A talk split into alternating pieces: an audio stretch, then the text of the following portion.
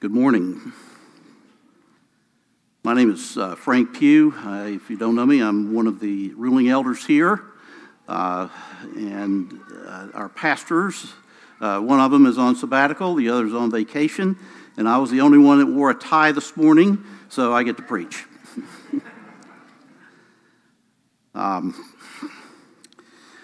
You know, I've seen a lot of preachers pull out their watches and lay it here. You know what this means when a preacher puts his watch out on the table like that? Absolutely nothing.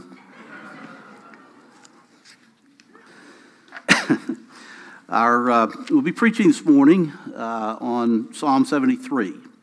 It's a psalm that starts with a statement of truth and faith, devolves to a period of doubt, and then finally, another expression of faith and grace.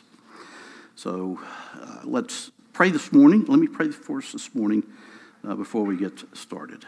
Thank you, Father God, for your word, that it is truth and life to us. I pray, Father, that the Holy Spirit, which inspired this word, would guide me in all that is done and said here, and would work in the hearts of the listeners. In Jesus' name, amen. So I want to start this morning with a little story of my own testimony. I don't usually do this. It's not my story of how I came to faith, but it is a story of a bump in the road, or a story of a life crisis that I had when I was a younger man. I was 27 years old. And I'm telling you this in some part way. There is a point here that ties in with a sermon, but it's also a way for you to get to know me a little bit. And sometimes over the course of many years in a congregation, we don't always know each other's background and know where we've been in our faith journey. So I was 27. I was a young attorney, not too long out of law school. I was practicing with a small firm in Falls Church that was kind of getting its bearings too. I was in a church. I was in a PCUSA church in Alexandria. I had not grown up in the Presbyterian church and was not acquainted with the means of grace or the doctrines of Reformed theology at all. It was not part of my background, and when I was at this PCUSA church, it was a very good evangelical church, but they didn't teach Reformed theology either. And I became an elder there without ever knowing or having heard anything about Reformed theology. My mother at this point in her life was going through a serious crisis with alcohol, such that it wasn't clear that she was going to make it. And I had had an off-and-on relationship with a young lady that I was had been dating, not dating, and we were good, very good at miscommunication. And in the middle of these things swirling, my church began to have a crisis. It was a crisis in the denomination with PCUSA. You could see it coming for years. And it, believe it or not, it was over homosexuality. This is 35 years ago, you know, that how to minister to gay people was an issue. It was my mother's health issues were coming to a crisis. We couldn't find any treatment center that would take a 69-year-old woman. And my job was falling apart. The law firm that I was with had hit a crisis of integrity that was a business client that our one major client had got itself into some ethical issues, and that dragged down our named partner. And it began to seriously look like that the law firm was going to implode, and but all of these things kind of came to a head at once. Now, I told you that to tell you this. About 6 months prior to this, this young lady that I had off and on been dating took me to a conference or a speaking engagement by R.C. Sproul at, I think it was at Columbia Baptist Church in Falls Church.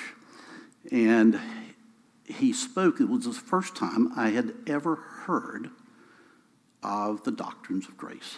The first time I had ever heard about a teaching on predestination where they really meant it, that God predestined our lives, and that God predestined our souls. And I had a reaction to that. That was not for me. That God was, oh yeah, God was sovereign, but not like that. Couldn't be. Well, when I hit this crisis in the spring of 1987, all of this stuff came crashing down in 1 week. The church had a vote, and it split. I won't go into the details. My mother was spiraling, and it looked like, it wasn't just my job that was an issue. There was tens of thousands of dollars of investments of people that I could see were going down the drain. And in the midst of that crisis, I needed something to hang on to. And what I found was what I had rejected: the sovereignty of God. I needed that truth. And I realized that it didn't matter whether my mother lived or not, God was still going to be on his throne, and he loved his people. My church may have imploded, it may split, but God was still on his throne, and he loved his people. My job may be gone, and people may go to jail over what had happened, but God was still on his throne, and he was merciful. And whether or not I ended up in a relationship with this young lady, well, God was still on his throne, and he was merciful, and he was sovereign. I needed, again, that truth to hang on to. And in times of crisis, we need God's truth. We need those things that we know that are true to hang on to grasp onto in those times of crisis. So the church did split, and we ended up starting a new church with about 90% of the congregation, and we left a building behind. My mother recovered by the grace of God. Her sister found her at a rehab treatment place in Texas. My job in the law firm was very much up in the air for another year or more. And the young lady that I had been dating is now sitting over here. But God resolved all of those things, and he used it in a way to change my heart and change my thoughts and my mind about the doctrines of grace and about God's sovereignty. Sometimes, many times, most of the time, we need a tent peg to be driven into the ground of our faith, that we may latch onto that, and that the winds that blow, we would still be anchored in our faith. And that brings us to Psalm 73. Psalm 73 was written by Asaph, according to the head note, the first line. He was David's chief musician. And so we're along a line of his sons thereafter. Now we'll read Psalm 73 as we go along, and we'll just start simply with the first verse. Truly, God is good to Israel, to those who are pure in heart. So this is that statement of faith that the psalmist is going to hang on to and hold on to as he goes through a crisis. There are often beginning statements in Scripture that state a truth about God at the beginning of a thought or a beginning of a concept. In fact, we see this in Genesis 1:1. In the beginning, God. We start with the concept that there is a God, and that sets the tone for the Bible itself thereafter. We see creation, we see fall, we see redemption, and we see glory. But it all starts with that point of, in the beginning, God.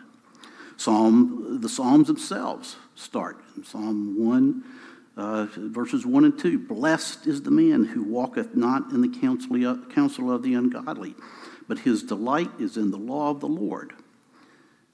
That sets the tone for the whole book of Psalms.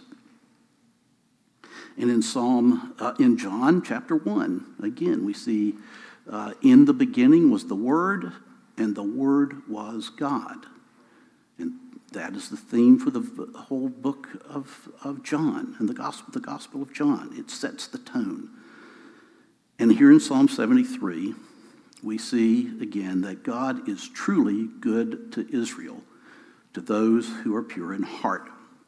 It's a statement that sets a background and a tone for this whole psalm. Calvin says that this is not just some mere assertion, but an aggressive declaration to contrast with the doubts that he's going to express in the coming verses. Jesus said something similar in Matthew 5:8 about the pure in heart. Blessed are the pure in heart, for they shall see God. So we find these foundational truths throughout Scripture. God is sovereign. God is holy. God is good. God loves his people. God keeps his covenant. God is omniscient. God is just. And many, many more that can serve as anchors which hold us when troubles come, especially when we are tempted to sin or despair. And we'll be singing later, on Christ the solid rock I stand. And Jesus taught, he who hears my words, keeps my words, is like the man who builds his house on a rock. So these propositional statements should lead us to complete confidence of God. But we need to learn these principles during the calms of life so that when we hit the storms of life, they are there for us. We've been studying Job, and I'll refer to Job throughout the sermon here today. We saw Job have basically a tsunami in his life, and it spurred a long season of doubt. We might not be able to reconcile all of God's actions with these characteristics, but faith calls us to believe that they are reconcilable, according to Matthew Henry. Belief in faith does not always equal complete understanding, but the just shall live by faith. And so in the meantime comes the psalmist's period of doubt. And this comes to us, we'll read verses 2 through 13. But as for me, my feet had almost stumbled. My steps had nearly slipped. For I was envious of the arrogant when I saw the prosperity of the wicked. For they have no pangs until death. Their bodies are fat and sleek. They are not in trouble as others are. They're not stricken like the rest of mankind. Therefore, pride is their necklace. Violence covers them in a garment. Their eyes swell out through fatness. Their hearts overflow with follies. They scoff and speak with malice. Loftily they threaten oppression. They set their mouths against the heaven, and their tongue struts through the earth. Therefore, his people turn back to them and find no fault in them. And they say, how can God know? Is there any knowledge in the Most High? Behold, these are the wicked, always at ease. They increase in their riches. On what was it that the psalmist's foot almost slipped?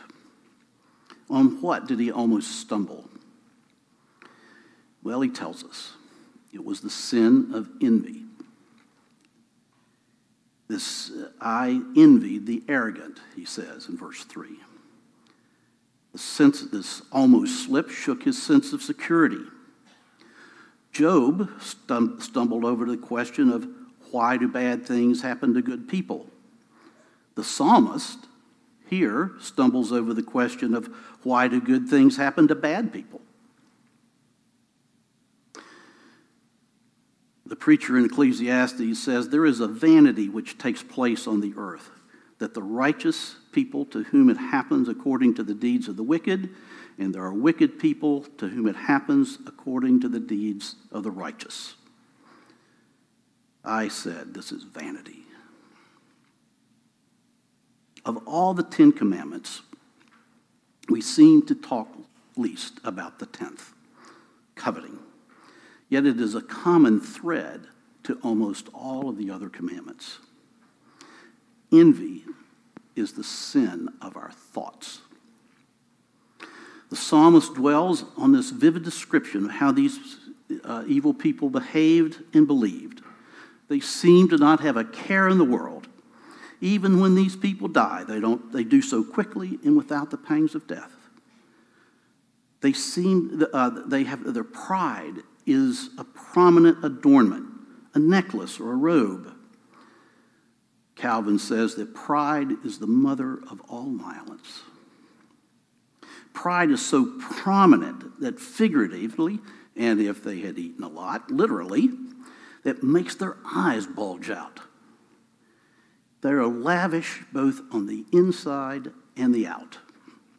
They have succeeded beyond their wildest dreams. They are extravagant. And like Jim Croce's bad Leroy Brown, he flashes their diamond rings under everybody's nose. And the proud use their influence, too. They've gained places of power, and they now wield it to oppress. They look down their noses at the peons on whom they dominate. In Loudoun County, it is easy to envy and to be envied. We've said sometimes before, we are the richest county in the richest country in the history of the world. And people envy us, and we envy people. There's always somebody with a little bit more or something else that we don't have. We live in proximity to Washington, D.C., the most powerful city and the most powerful country in the world. When we look at envy at those who have more material possessions, we are looking only at the surface. We start comparing ourselves with the surface level. It leads to a vicious cycle of frustration and self-pity. An entirely surface view is a misconception of the wicked, a merely rational perspective that fails to see real reality and true truth. So how does this envy affect us? Proverbs speaks to this. A tranquil heart gives life to the flesh, but envy makes the bones rot. This is a physiological effect of the spiritual issue of envy and discontentment. Proverbs again, fret not yourself because of evildoers, and be not envious of the wicked, for the evil man has no future, and the lamp of the wicked will be put out. Psalm 37, fret not yourself because of the evildoers, be not envious of wrongdoers, for they will soon fade like grass and wither like the green herb. Be still before the Lord and wait patiently for him. Fret not yourselves over those who oppress, over the one who prospers in his ways, over the man who carries out evil devices. Refrain from anger and forsake wrath. Fret not yourselves, it only leads to evil. But our psalmist got caught up in envy nonetheless. It affected his spiritual life, and it raised challenges to his faith. And you see that in verses 13 to 16. All in vain I have kept my heart clean, washed my hands in innocence. For all the day long I have been stricken and rebuked every morning. If I had said I will speak thus, I would have betrayed the generation of your children.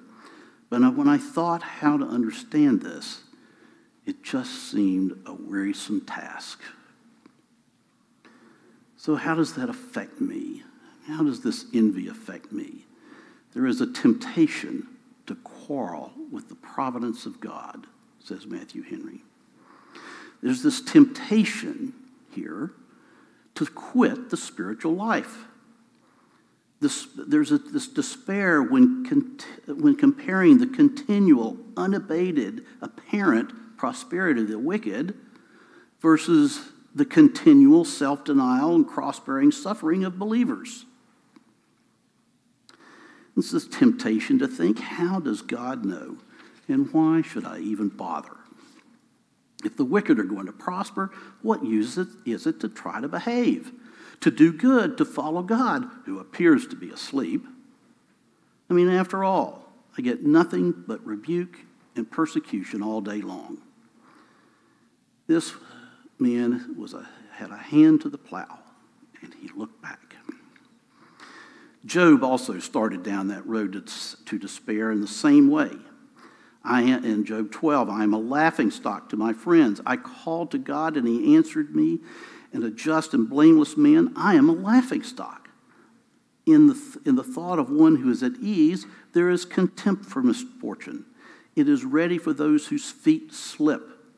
The tents of robbers are at peace, and those who provoke God are secure and bring their God in their hand. The psalmist realizes that this is not a good thing. And he realized that I really shouldn't talk about this, or I will spread my doubt and let it affect others. And so modern psychology says, express your emotions. Don't let it be bottled up. But venting often validates and retrenches. Most of all, venting can affect others. And the psalmist realizes, boy, I'm glad I didn't vent my doubts. Let me tell you another little family story. Years ago, we took a little family trip one weekend to a family reunion in Berkeley Springs, West Virginia. And as we often do on weekends, we try to find a place to worship. And that particular Sunday, we couldn't figure out where a Reformed church was, so we went to the little Methodist church on the town square. And there was a woman preacher who got up to make, even in the announcements, she made the announcement that she was going through a period of doubt in her life. Well, that was an honest statement in one regard, but she also made it clear that she was going to just push her doubts, and maybe everybody else should be doubting too. And fairly early on in the service, there was the time for the children to come down, And she even pushed her doubts onto the little children. And she's talked about it. Don't you get scared when you go to bed at night and it's all dark in there? And one little 3-year-old boy piped up and says, "No, God is in there."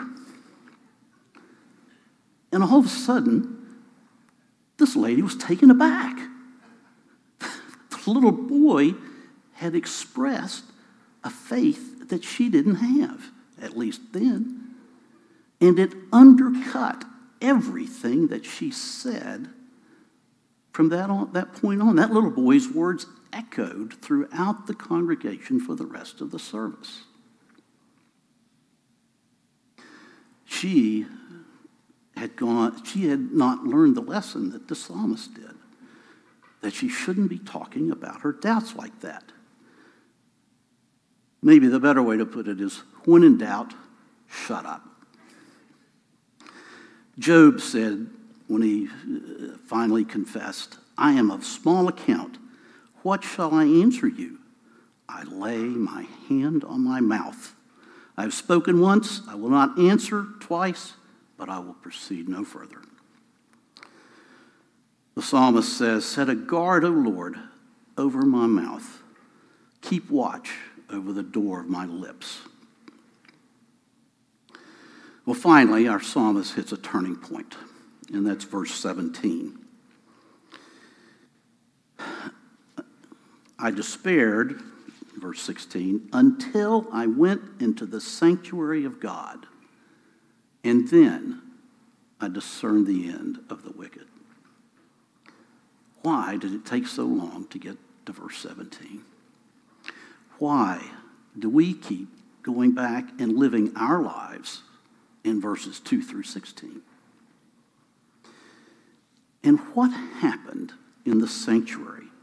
What happens when you come to the place where God has ordained his worship? We're here this morning. We've already seen God's name is praised. God's people are gathered. Prayer is offered. The word of God is preached. The sacraments are faithfully observed. And in some cases, church discipline is faithfully exercised. That's what happens in the house of God. And all of a sudden, viewing things from God's sanctuary brought a whole new perspective to the psalmist. It is, if you will, another worldview. It is the lamp of God's word which has been turned on in the sanctuary, and it is brought to bear, to illumine, to bring perspective. This is not a mere emotional experience, although it could involve emotions, certainly, but it is a new understanding. It is a change of heart. In the sanctuary, the psalmist meets God and now understands how to think about his situation and the people that he has encountered. He thinks about things differently. Job thought differently once he had that face-to-face encounter with God. Paul thought differently when he met Jesus on the road to Damascus. Thomas thought differently when he encountered the risen Christ. Everyone thinks differently when they meet God, when they encounter the Lord. We look at the same people, the same set of facts, and we come to a different conclusion. We see things as they really are from the perspective of God's word and not from our circumstances and emotions that can blind us. To be sure, we still do not see everything perfectly, and often through a glass dimly, but we see things with spiritual eyes, and spiritual eyes are needed to see spiritual reality. And that's really what is more real than what meets our physical eyes. Real reality and true truth, as Francis Schaeffer put it.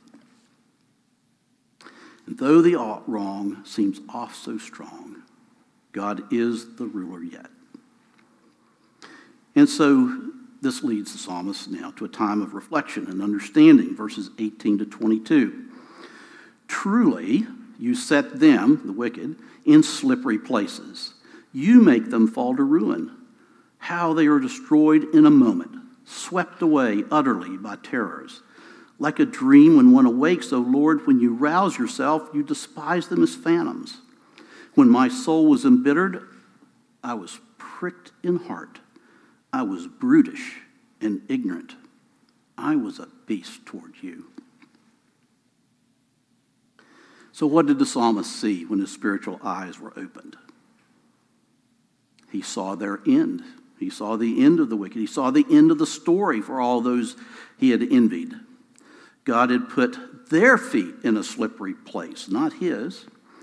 Initially, that was the doubting put the psalmist in the slippery place. But it is God who puts an end to everyone who is unfaithful, as we'll see in verse 27.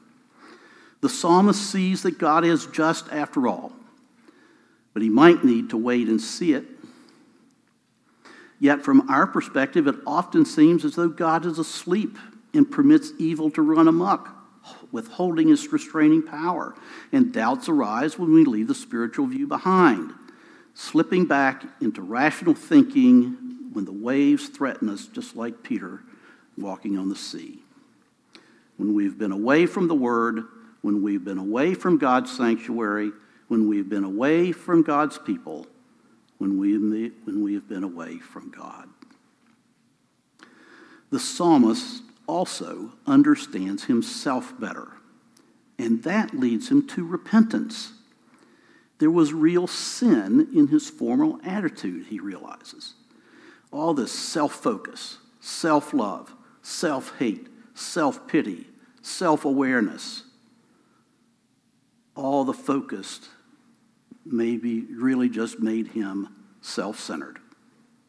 In the sanctuary of God, however, we are driven to be God-centered. Only then can we have a proper perspective on ourselves. Bitterness in verse 21, anger at God, can blind us and cloud our thinking and even turn us into brutes. We start thinking about God all wrong, and we blame him.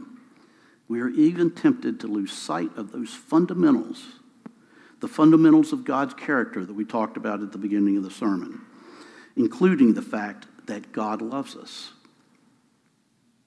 Those are the thoughts that should be anchoring us. But a return to the sanctuary with all its benefits enables us to see our hearts more clearly. We see our hearts have deceived us and have even misled us. And then the psalmist begins a statement of faith. We did this in our prayer. We read this as our opening prayer this morning, beginning in verse 23. Nevertheless, I am continually with you. You hold my right hand. You guide me with your counsel, and afterward you will receive me into glory. Whom have I in heaven but you? There is nothing on the earth that I desire besides you.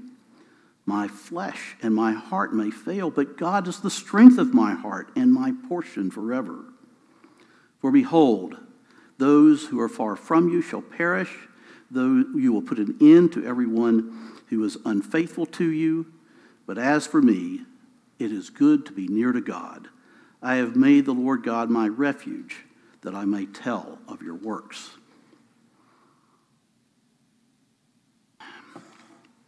The psalmist realizes that the psalmist's bitterness and anger are replaced by God's guiding hand and strength.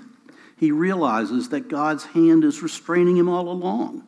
Perhaps this is why he didn't fully fall down, that God's hand was holding him all the way. Like a parent who is holding a child by the hand crossing a busy street. He won't let him go. He won't let him slip into the traffic. God's restraining grace was at work in this man's life, even while he was treating God like a beast. Though he fall, he shall not be utterly cast down, for the Lord will uphold him by his hand, Psalm 37 says. The grace of God is a preserving grace. It leads us through life. It leads us to be received into glory. Frank Wong closes has a benediction every time he preaches. I don't know if you've noticed this. He reads from Jude 1 every time. Now to him who is able to keep you from stumbling and to present yourself blameless before the presence of his glory with great joy. This is very unlike the other great religions of the world. There is nothing particularly relational with Allah, and there's certainly nothing relational with Buddha. There is none of these will take you by the hand. You see how personal this is? That God would take us by the hand and lead us? None of those will guide you with their counsel or receive you into glory. But our God is personal. He who did not spare his own son but gave us up for us all, how will he not also give us graciously all things? The psalmist learns that he has to love God for who he is, not because of what he gives or does. God changes our desires. Notice, nothing on earth is desirable any longer for the psalmist. Wasn't that what got him in trouble in the first place? Wasn't he desiring the things of this world and that other people had? Now the psalmist is fully satisfied with the grace of God. This is my portion. This is my share of an inheritance as a child of God. He is now beginning to know what it is to glorify God and enjoy him forever. Whereas he had been frustrated at the prospect of living a godly life while others prospered, now he is finding that godliness with contentment is great gain.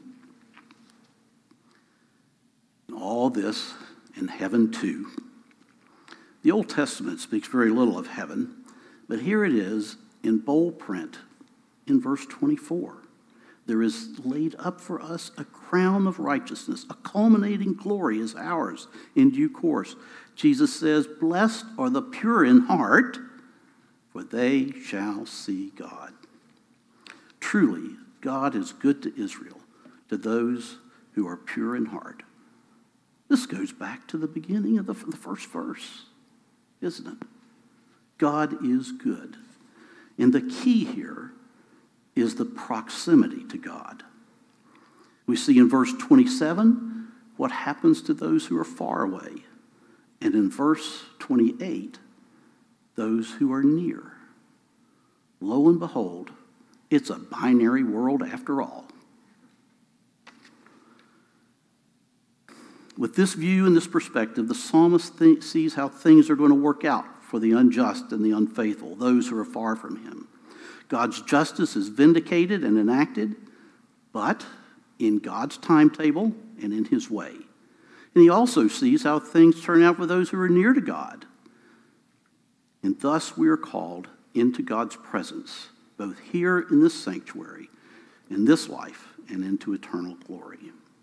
Let me give you a final illustration.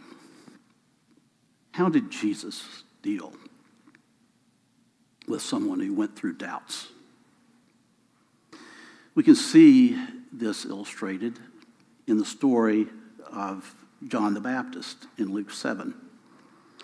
I won't read that passage, but you may be familiar with the story of John the Baptist, who started having doubts when he was in prison.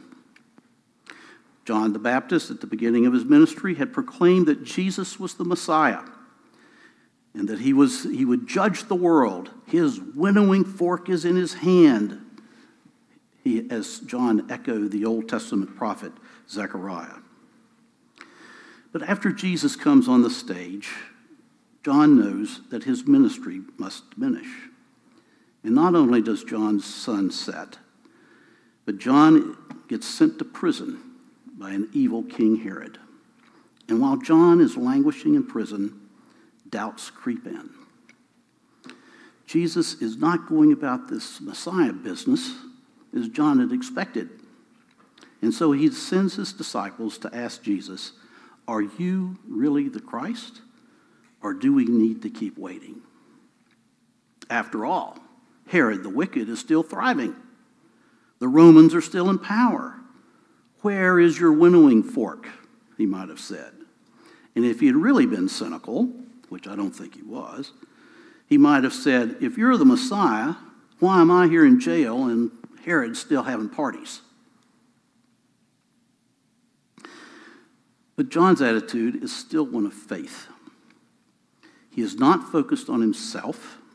He continues to express faith in God's promises, and he asks in the plural. He's asking also on behalf of his disciples. So Jesus sends back his answer. Take a look around, John. See what's happening. The prophets, especially Isaiah 61, foretell of the Messiah's good works being done in a proclamation of the gospel. And with that, he assured John's faith. Maybe, John, your expectations of my immediate mission and the timing of my work are off, but that does not change who I am or what I will do. And of course, to footnote, Herod, eventually, as we read in Acts 12, was God sent an angel to strike Herod. And he developed worms and died an ignominious and probably painful death. So there, John, there's your Herod problem. But John didn't live to see that. But he trusted God nonetheless. So what about your doubts? Have you been a beast toward God?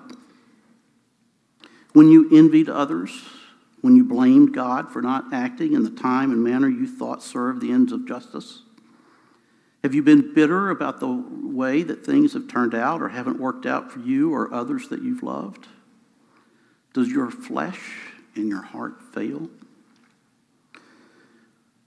Some of you have grown up in the church, maybe even this church, and have been tempted to doubt like the psalmist in Psalm 73.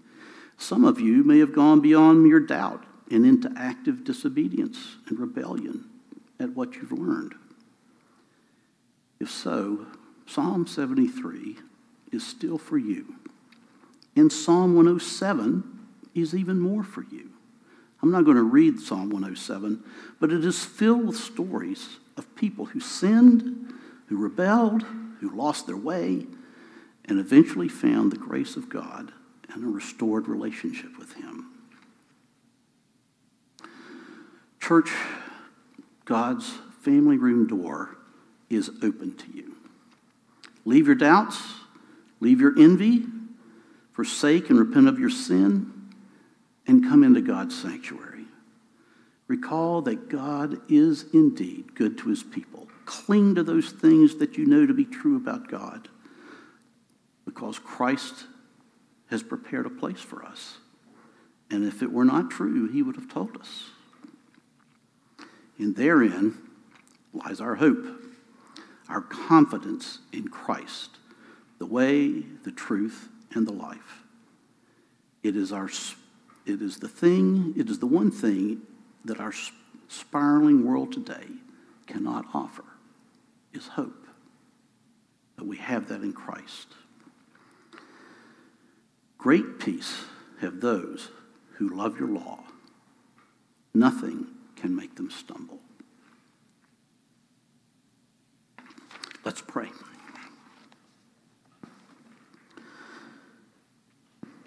Father God, we need your hand. We need your hand of grace. We need your hand of faith. Teach us all things, Lord. Give us grace for living these days. Give us hope and peace. We pray, Father, we confess that we have been a beast toward you at times. But Lord, come to us, hold us by the hand, strengthen our faith. In Jesus' name, amen.